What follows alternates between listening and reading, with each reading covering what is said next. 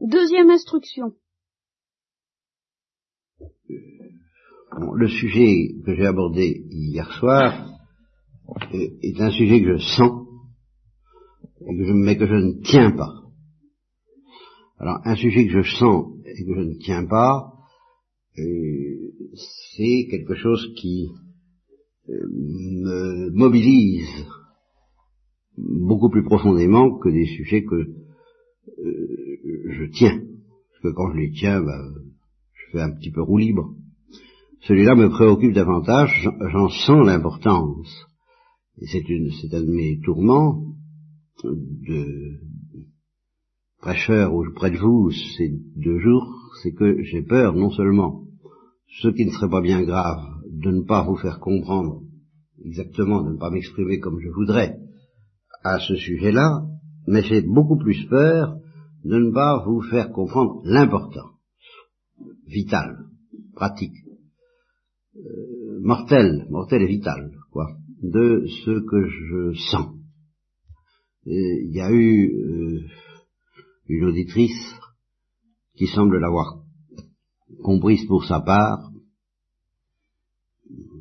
chacun son impact, chacun sur chacun, la parole de Dieu a un impact dont il est bien difficile de savoir quelle est la portée, mais enfin, m'exprimer ça de cette façon, euh, il y a le, mystère tel que j'ai pu le sentir depuis mon enfance, mais toute ma vie, euh, le mystère de la beauté de la nature. Bon, alors pour certains, ça se développera volontiers dans le goût pour la poésie, le goût pour les contes de fées, le goût pour euh, euh, tout le vert paradis des, je sais plus quoi, des, des rondes, comment? Des amours enfantines, bon, enfin, vous voyez toutes ces, toutes ces choses, Proust, enfin, euh, être à la la et, et être à la l'air, n'est-ce pas? Et que de choses, que de choses qui sont tout de même intelligibles à certains, assez aisément. À d'autres, beaucoup moins, bon, mais enfin, ils soupçonnent quand même.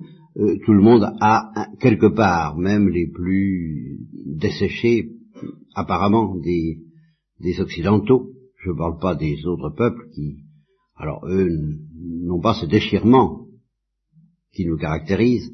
Même les plus rationalistes des Occidentaux ont un petit coin de ciel bleu ou de euh, cœur bleu euh, dans leur euh, psychisme, où ça rêve un peu et, où, tout en ne croyant pas à l'au-delà, ni au, aux choses extraordinaires, aux, mystères, tout ne pas au mystère, quoi, de manière générale, eh bien, on serait heureux d'y croire et on veut bien poétiser sur le mystère, euh, rêvasser sur le mystère. Tout le monde a cette petite région en lui. Mais euh, donc cette auditrice, tout en tout en ayant ce sens fort, très fort, euh, du mystère de la nature, m'a dit bah, à côté de ça, il y a les mystères de la foi théologale, et alors c'est un autre monde, je ne fais absolument pas le joint. Et ce même, ce fait même de ne pas faire le joint est la source d'un très grand péril de doute chez moi permanent, d'un assaut permanent contre la euh, véracité de ces deux de Dieu dont aucun ne ressemble à l'autre, qui me paraissent appartenir à deux planètes différentes, le Dieu des mystères de la nature, et puis le Dieu du Christ, euh, c'est autre chose. Euh, d'autres euh, régions de mon âme et de mon cœur peuvent parfois pressentir l'attrait de Jésus-Christ, mais alors c'est vraiment un autre univers, et je ne fais pas le joint, je ne fais pas le pont. Je crois qu'il y en a beaucoup qui ne font pas le joint qui ne font pas le pont. Et euh, ça les gêne plus ou moins, c'est beaucoup plus grave encore quand ça ne les gêne pas que quand ça les gêne. C'est autour de ça que tourne l'importance euh, de la chose dont à laquelle je voudrais bien vous entretenir.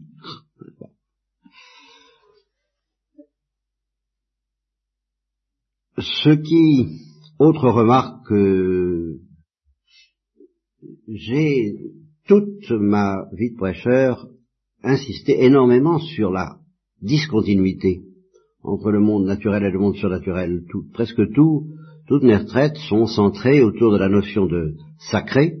C'est par là que je commence. J'explique ce que c'est que le Dieu qui ressemble à quelque chose, et puis le Dieu qui ne ressemble à rien et, et, qui correspond à la tribu de sainteté qu'on trouve dans, la Bible, dans l'histoire du peuple juif. Trois fois saint est le Seigneur, on va le chanter ou le dire tout à l'heure à la messe. Et j'insiste sur ce fait que ce Dieu trois fois saint est appelé ainsi parce qu'il ne ressemble à rien de ce que le cœur de l'homme peut concevoir, que ce que ses yeux peuvent voir, son oreille entendre, rien de ce qui peut être monté, dans son cœur. J'insiste donc sur la rupture de continuité euh, à laquelle il faut consentir si on veut pénétrer dans le monde surnaturel. Toute ma vie, j'ai fait cela. Et toute ma vie, j'ai senti, plus ou moins clairement formulé, une sorte de reproche chez beaucoup qui me disent mais vous n'insistez pas assez sur la continuité. Il est certain que ce que je sais de saisir en ce moment tourne en effet autour de la continuité entre le monde naturel et le monde surnaturel, à travers, grâce à la notion de mystère, plus que la discontinuité que, bien entendu, je maintiendrai, mais je, je la maintiendrai si j'arrive à m'en sortir dans un climat très différent de celui que je manifestais jusqu'à présent quand je n'utilisais pas cette notion de mystère qui est tellement névralgique. Et, c'est un fait que je j'en ai jamais parlé.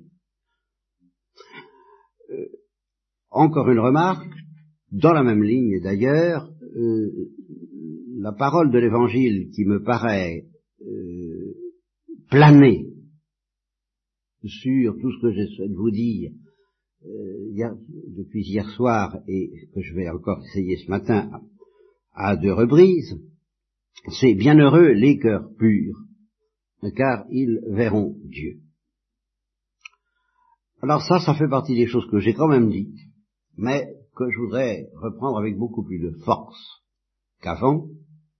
Je reconnais qu'il y a, euh, lorsqu'on entend la parole de Dieu, la révélation surnaturel, il y a un, drame que n'ont pas pu éviter ni nos premiers parents qui avaient le cœur pur, ni les anges qui avaient également le cœur pur. Alors nous y reviendrons. Mais dans la situation euh, de ténèbres, de complications, de péchés, dans laquelle nous, dans, la mouise, quoi, enfin, où nous sommes plongés aujourd'hui, euh, il, reste toujours dramatique. Je ne reviendrai pas là-dessus, euh, de euh, consentir à, basculer du côté de la gloire, du côté de la grâce même, du côté du surnaturel, du côté du sacré, du côté du visage de Dieu qui ne ressemble à rien, mais en outre, et c'est peut-être ça qui va précisément assurer la continuité, il est aussi, il est devenu pour nous aussi difficile d'aimer la nature, de l'aimer vraiment, d'aimer le mystère de la nature, que d'aimer le visage de Dieu qui ne ressemble à rien. Alors là, oui, on retrouve déjà une certaine continuité, un certain pont négatif.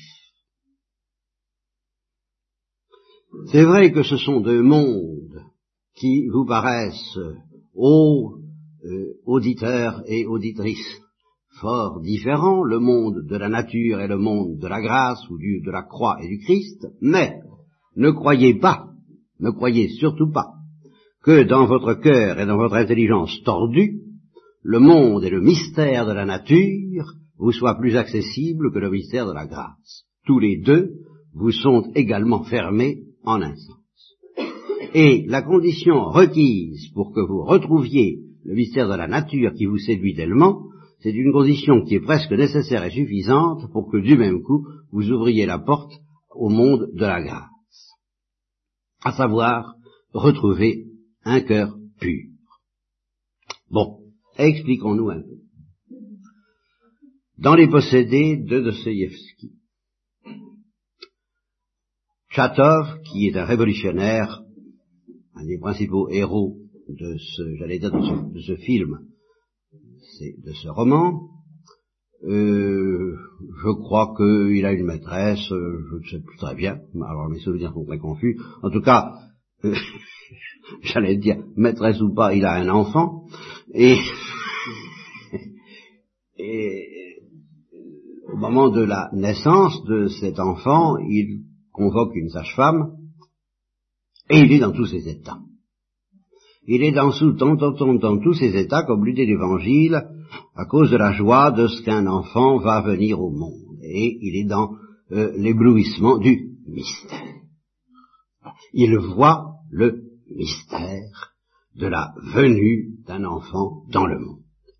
Et euh, il, chante cet émerveillement, cet éblouissement devant ce mystère, et la sage-femme, qui est une rationaliste préfigurant incontestablement le marxisme, euh, lui dit, ben quoi, ben quoi, ben quoi, il euh, n'y a pas de mystère, il y a de la chimie. C'est tout que ce titre-là. Il n'y a pas, on va faire en, en faire, en faire des tacts, hein. Euh, bien. Alors, ici, troisième personnage. Je fais intervenir le troisième, un troisième personnage qui va être suivi d'un quatrième. Le monsieur qui venait disputer avec le curé. Il venait disputer avec le curé d'Ars, et le curé d'Ars se rendait compte tout de suite de ce dont je me rends compte, hélas, moi aussi théologien, capable, plus que le curé d'Ars qui en souffrait énormément, en effet, de discuter et de disputer. Il ne faut pas s'imaginer que quand il a dit je ne suis pas capable de disputer, il a dit ça d'un air supérieur, de la mesure ça ne m'intéresse pas, il a dit ça d'un air extrêmement écrasé et humilié et presque désespéré, car il pensait qu'un prêtre aurait dû savoir disputer, aurait dû faire les études nécessaires pour cela, et il ne les avait pas faites, et il se sentait incapable, et je ne peux pas, je, je, ne peux pas. Mais, alors, euh, les dominicains qui en principe en sont capables, euh, diront ceci, monsieur, vous voulez disputer à propos de cette dispute entre Chatov et la sage-femme, mais euh, on pourrait disputer pendant 107 ans. La logique la plus rigoureuse à laquelle justement j'ai été initié m'a appris que tout dépend des premiers principes et que le tout premier principe dans cette affaire, c'est de savoir si oui ou non la naissance d'un enfant est un mystère. Eh bien, on ne dispute pas de cela on le voit ou on ne le voit pas. Et je me rappelle avoir dit ça récemment à un jeune dominicain qui euh, était tout à fait disciple et disposé à, m'écouter, mais qui n'a pas apprécié du tout, parce qu'il s'agissait d'un principe un peu plus difficile, un peu plus délicat, euh, et il le voyait pas. Alors, euh, il n'était pas content, parce qu'il aurait voulu qu'on lui démontre ça. Je lui ai dit, on le voit ou on ne le voit pas. Alors euh, c'est fini. Alors il n'y a plus qu'à remballer. Ben oui, il n'y a plus qu'à remballer. Ou plutôt, il n'y a plus qu'à euh, avoir un cœur pur. Alors, ce qui caractérise un mystère d'une manière générale, ce sera encore plus vrai des mystères surnaturels, mais c'est déjà vrai des mystères naturels, c'est que si on ne voit pas un mystère, il n'y a pas d'autre moyen d'être amené à voir ce mystère que de subir une véritable alchimie. Voilà. Si vous n'êtes pas transformé intérieurement, vous ne verrez pas. Et alors, ici, dans le cas de la vie, de la, de la splendeur de la vie, ou plutôt, c'est pas tellement la splendeur et la beauté, c'est le mystère. Dans cette affirmation qui est la mienne, qui est toute simple, qui est toute bête, la vie est un mystère. Et la naissance d'un nouveau né humain en particulier est un mystère plus grand encore, parce que là, ce n'est plus seulement le mystère de la vie, c'est le mystère de l'homme. Et alors, euh, je vais y revenir, la vie est un mystère, l'homme est un mystère plus grand encore, il y a des degrés dans le mystère. Oui, il y a des degrés. Bien. Eh bien, euh, si vous ne, si vous ne voyez pas cela, vous ne pouvez pas être amené à le voir sans subir une transformation intérieure, qui s'appellera, et là on retrouve un terme caractéristique de toutes les religions, une initiation. Et si vous ne, ne, subissez pas cette initiation, ou si au contraire vous êtes pourri par une initiation qui vous apprend le contraire, c'est-à-dire qui vous apprend à, vous détourner de tout ce qui en vous pourrait percevoir le mystère en question, eh bien, euh, vous devenez absolument incapable de le voir. Voyez-vous, euh, quelqu'un qui n'a pas subi cette initiation dont je parle, quelqu'un dont le cœur n'a pas été purifié au degré de purification très très très profond auquel je pense, ce quelqu'un peut très bien éprouver une émotion poétique en face de la vie et en face de tous les mystères de la nature il peut éprouver quelque chose qui lui donne envie de chanter la splendeur de ces choses-là. Ce à quoi il n'accédera pas s'il n'a pas le cœur purifié, ce n'est pas au pressentiment émotif, imaginatif, sensible, lyrique et tout ce que vous voudrez que tout ça est un mystère. Ce à quoi il n'accédera pas, c'est à l'évidence et à la certitude froide que c'est vrai. Voilà. C'est ça que je ne peux pas transmettre. C'est ça qui est déchirant pour moi. Parce que, alors, je maintiens que quelles que soient les difficultés de la foi, l'obstacle est aussi insurmontable.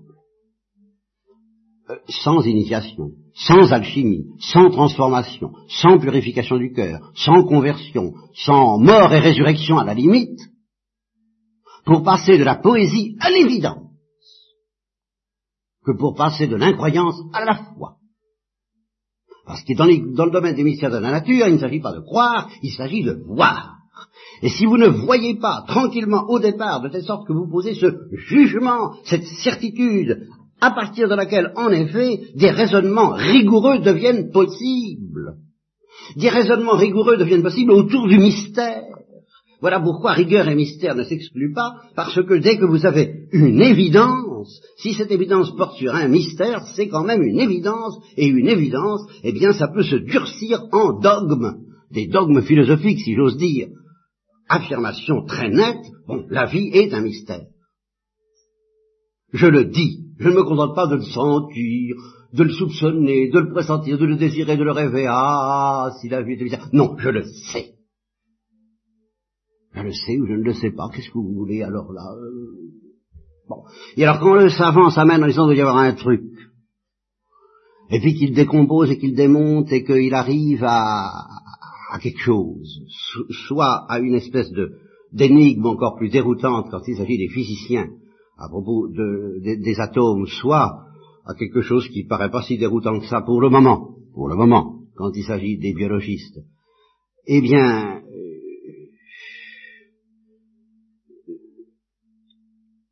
je suis tout à fait d'accord, tout ce qu'il découvre, je ne suis pas contre, c'est rigoureux.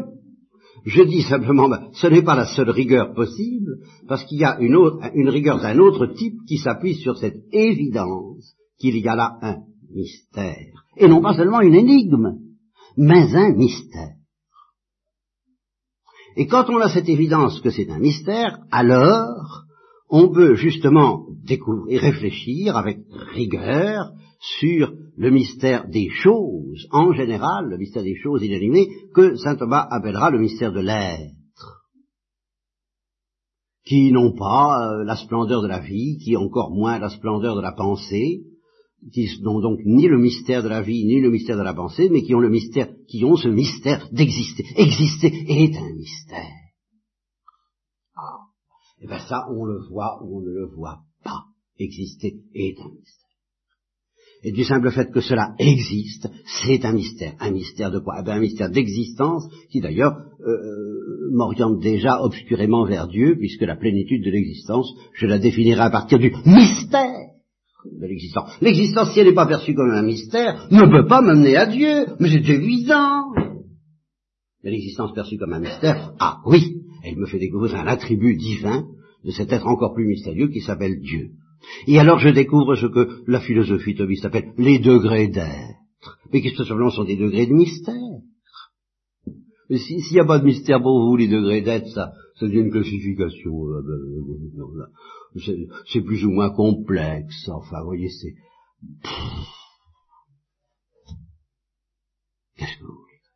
Vous voyez, ici, euh, ce, qui me, ce qui me tourmente, c'est que j'ai l'air de défendre la vraie philosophie, alors que ce que je défends, c'est la continuité entre le naturel et le surnaturel.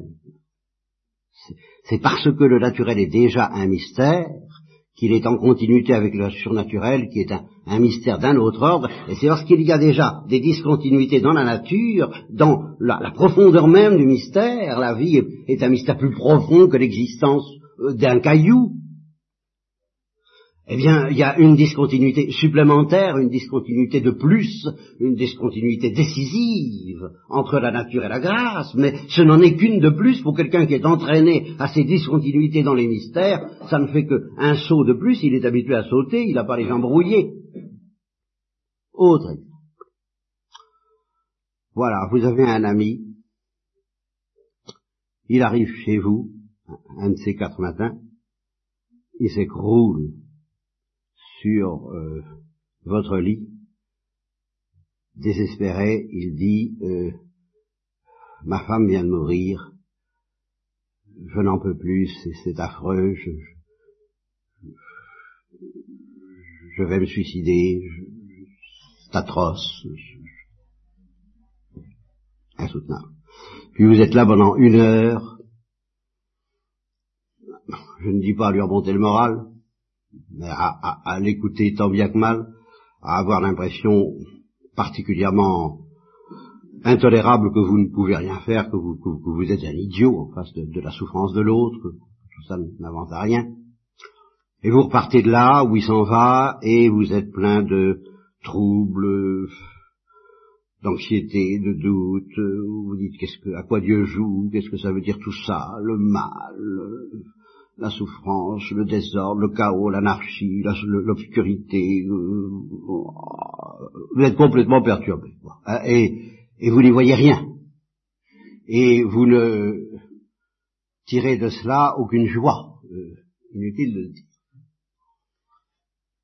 Dix ans plus tard, ou dix ans avant, vous allez au théâtre. Et la scène que vous avez vécue, est joué par les acteurs. Et vous contemplez le mystère de la souffrance humaine. Et vous sortez de là en disant, ah, comme c'est beau. Voilà. Puis avec une certitude, ah, c'est beau. Ce que j'ai vu, c'est beau. Vous avez vu exactement ce que vous avez vécu. Mais vous en avez vu le mystère.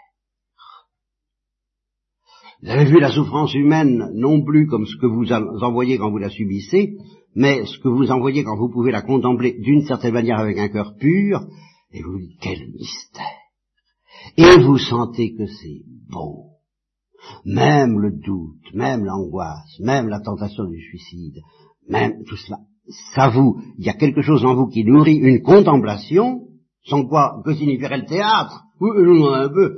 Aristote qui dit, alors là, Aristote, là, il, euh, faut euh, provoquer chez le spectateur des sentiments d'effroi et de compassion et de... Beaucoup, beaucoup, envie de tout ça. Si je ne suis pas face du mystère. C'est ça qui est alléchant, délectable dans le théâtre et dans toute la littérature. C'est que les, mêmes réalités qui me, sur lesquelles je bute, quand justement je les vis d'une manière superficielle, parce que j'ai pas le temps de réfléchir, et j'ai pas le temps de contempler, et j'ai pas le temps de méditer, de rentrer en moi-même, eh bien j'ai le loisir de les regarder pour ce qu'elles sont. le, théâtre est plus vrai que ce que j'ai vécu. Voilà ce que je sens, sinon c'est pas la peine d'aller au théâtre, ne plus au théâtre, si le théâtre n'est pas plus vrai parce que le théâtre ne m'a pas mis seulement en présence de la douleur humaine, mais du mystère de la douleur humaine. Voilà les gammes qu'il faudrait qu'il faudrait faire, voyez-vous, pour se préparer à la foi et à faire le saut de la foi qui ne sera qu'un saut plus périlleux que les autres, mais de ce genre. À savoir, non pas seulement, euh, ah oui, on peut tirer des accents euh, de la douleur humaine et, les chants désespérés sont les chants les plus beaux, les chants immortels qui sont de purs sanglots. Mais les plus beaux, mais les plus vrais, les plus beaux parce que les plus vrais, parce que les plus révélateurs du mystère, du sanglot, Qu'est-ce que c'est que cette, de la nature humaine en tant qu'elle est vouée à la souffrance? Et, autre exemple, encore, il suffira peut-être pour ce premier petit galop d'essai de ce matin, pour le, je vous l'ai dit, eh bien, et qui est celui-là alors euh, d'une importance pratique immédiate parce que, alors là, il, il est à cheval entre le naturel et le surnaturel de manière très évidente. Le petit livre de la dernière fois, cette description caricaturale je suis pécheur, je suis le pire de tous les hommes, tous les je, suis la je plus l'ordure des ordures, la vilnie des vilnies, le alors on se oh, on se chaud pour se dire je suis rien, je suis de la boue, je suis de... vous voyez à la, à la manière de la méthode Coué, c'est c'est le danger de ce petit livre, c'est qu'on risque de se de se persuader. Attention je suis un pécheur, je suis un pécheur, je suis le pire des pécheurs, je suis le pécheur, je suis mauvais comme d'autres. Bon, eh bien, dites-vous simplement ceci. Votre péché est un mystère. Voilà ce que ça veut dire. Alors justement, ne faites pas quand vous vous accusez soit en confession, soit en dehors de votre confession, comme si votre péché était accessible à vos prises normales. Il faut une initiation. Pour découvrir votre péché, comme il faut une initiation pour découvrir la beauté du monde, et ça nous rapproche du cantique des créatures, au terme d'une initiation qui peut coûter aussi cher que ce qu'a raconté le frère Éloi dans le cantique des créatures, vous pouvez vous apercevoir ce que je vous ai dit, mais c'est une initiation, c'est la découverte d'un mystère, le mystère de l'innocence de la goutte d'eau et de votre non-innocence. À ce moment-là, vous avez envie de vous enfoncer dans la terre comme indigne d'accéder à la pureté d'une goutte d'eau, parce que vous avez découvert ce mystère de votre péché. Mais si vous essayez de découvrir votre péché comme vous découvrez euh, une, livraison de pommes de terre, en vous disant je dois, trouver une certaine quantité de péché en moi, ben non, vous, vous, êtes à côté, c'est pas, pas ça, c'est pas ça que malgré les apparences euh, que je reconnais regrettables, le petit livre en question veut suggérer, il veut suggérer que au-delà de ce que vous pouvez vous reprocher, il y a quelque chose de bien plus profond, de bien plus invisible, et je dirais de bien plus fascinant car de même que le mystère de la douleur humaine est fascinant vu comme mystère, le mystère du péché devient fascinant vu comme mystère, et alors là, nous sommes tout proches, tout proches. Il n'y a plus qu'un millimètre à franchir pour que de ce mystère du péché, on débarque dans le mystère de la miséricorde, parce que finalement ça ne fait qu'un. Vous voyez comment le pont est en train de, de se rapprocher sérieusement si vous vous laissez euh, initié à cette notion de mystère, mais prise simplement à un plan humain, philosophique, biologique, euh, enfin surtout, surtout humain, bien sûr, surtout moral.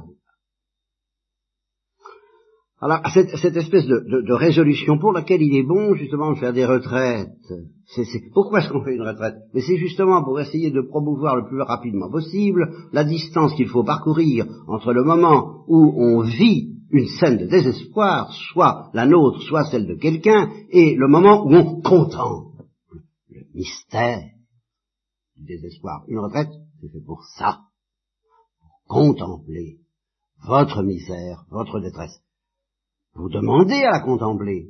Mais justement, la contempler, c'est pas la voir comme vous, comme on voit ça, ou comme vous la subissez tous les jours avec accablement ou exaspération ou fureur. C'est pas ça. Contempler, c'est toujours une béatitude, même quand il s'agit de contempler notre misère, parce que c'est contempler un mystère. Tant que vous ne sentez pas un mystère, vous n'y êtes pas. Et c'est ça que les pères de l'Église appelaient la connaissance de soi-même. Et quand ils disaient que tout le secret, c'est se connaître, connaître Dieu. Mais en, disant que c'est aussi difficile l'un de l'autre, et que, à la limite, c'est pareil. Parce que justement, on ne peut se connaître comme un mystère que dans une lumière qui est déjà celle de Dieu, même si c'est une lumière naturelle. Et, en même temps que justement il s'agit de quelque chose que la raison bête, la raison rationalisante ne découvrira jamais, la, raison superficielle ne découvrira jamais, en même temps, je maintiens que justement il s'agit là d'une évidence, et par conséquent de quelque chose qui devient la source d'une rigueur. Or, à quoi est-ce que nous sommes condamnés dans la civilisation actuelle? Ah. Il y a moi qui m'amène, et puis derrière les saints, derrière l'Église, derrière les gens qui sont en bonne santé, et il y en a sûrement dans l'islam, il y en a chez les juifs. Je le sens très fortement à chaque émission religieuse euh, juive à la télévision, je sens qu'ils sont beaucoup plus proches de nous, de, de ça que nous, la plupart du temps, de cette pureté du cœur qui voit les choses telles qu'elles sont dans leur mystère. Alors, il y en a qui peuvent dire, bon ben, cela est. Et alors, je me mets à leur suite et je vous annonce, cela est. Bien. Et puis, euh, il y a le, la manière dont nous vivons les choses superficiellement en général. Bon. Alors, euh, on se rend pas compte que les choses sont un mystère. On les vit, on les subit, on, on va, on vient, on mange, on boit, on dort, on, euh, tout ça, on, on, se rend pas compte qu'on va de mystère en mystère. On s'en rend absolument pas compte. On va de banalité en banalité, apparemment. On voudrait que la fête soit perpétuelle, la fête ne peut pas être perpétuelle. Mais le mystère pourrait être perpétuel si nous avions l'œil. C'est banal. Bien. Et alors, de temps en temps, quand même, nous pressentons le mystère, et alors à ce moment-là arrive le matérialiste, savant ou pas, mais le matérialiste qui nous dit non, il n'y a pas de mystère. Et avec la même fermeté, la même dureté, la même précision, la même rigueur, la même force que celui qui dit il y a un mystère. Oui, les choses sont un mystère, il nous dit non, les choses ne sont pas un mystère. Et alors? Eh bien alors, euh, vous écoutez ça. Et vous dites, ah, il pense ça comme ça, il pense. Moi, j'ai envie de me mettre dans l'entre-deux. Un juste équilibre. Un juste équilibre entre... Faut, faut pas exagérer. Alors voilà. C'est ce qui s'appelle être paumé, ça. Voyez-vous? C'est. Et c'est la situation de tous nos contemporains. Et alors avec ça, ils essaient d'avoir, certains essaient sincèrement d'avoir la foi. Et ni eux ni les prêtres qui les guident ne se rendent compte de euh, la maladie grave de leur intelligence et de leur cœur, qui ne sait pas avec certitude, avec la certitude justement de, ceux qui, qui disent non, que oui. Tout est mystère. Tout est mystère. Plus ou moins, mais tout. Ça se voit, ça se sait. Je le sais tranquillement. Je m'accroche à cela parce qu'il y a des moments où je peux avoir en effet l'illusion que c'est une illusion. l'illusion que je suis victime d'une apparence. Et c'est ça que le démon, alors euh, là, là j'amène du surnaturel, mais le démon, lui, il s'occupe pas trop de savoir.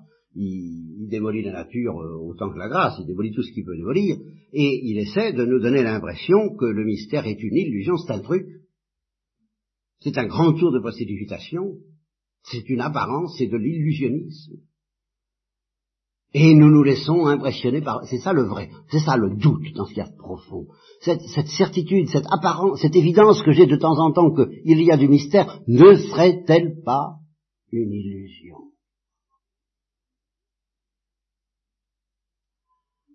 Alors le trouble arrive.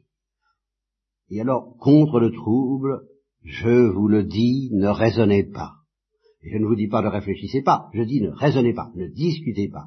Je dis réfléchissez, mais réfléchissez à la manière des, des handicapés mentaux, à la manière des enfants, à la manière des petits, à la manière des pauvres, à la manière des malades, à la manière de ceux qui sont au bout des choses, comme le disait je ne sais plus qui récemment, il faut prier pour les agonisants parce qu'ils sont dans la vérité.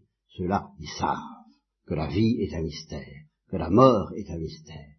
Ils le savent parce qu'ils le sentent arriver, non pas alors, non pas tant qu'ils sont pris par la souffrance physique en elle-même, ou, la peur trop humaine, analogue à celle que j'ai évoquée tout à l'heure, qui est au niveau horizontal, mais quand ils sentent arriver l'au-delà et l'infini, ils savent qu'ils sont dans un mystère. Eh bien, la, vie de la prière, mais, avant la vie de la prière et en même temps que la vie de la prière, la méditation, c'est cet effort pour ne pas se laisser berner par euh, l'illusion que c'est une illusion, le, démon tentateur de Descartes qui, qui lui dit si c'était un malin génie qui, qui, qui quelque chose pour que tu, si tu as, tu te fais avoir par, le chatoiement des couleurs, des sons, des visages, tu dis oh, oh, oh et s'il y avait rien, ben rien, il y a quelque chose, oui mais rien comme mystère.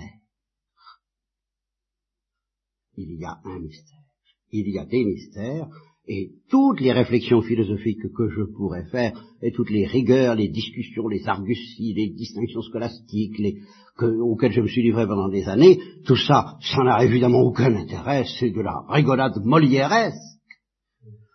Si ça ne porte pas sur ces mystères dont il faut demander que l'alchimie de la grâce nous donne l'évidence en attendant de nous mettre au bord de la révélation dont j'essaierai peut-être, la révélation naturelle dont j'essaierai de vous dire quelques mots tout à l'heure, peut-être.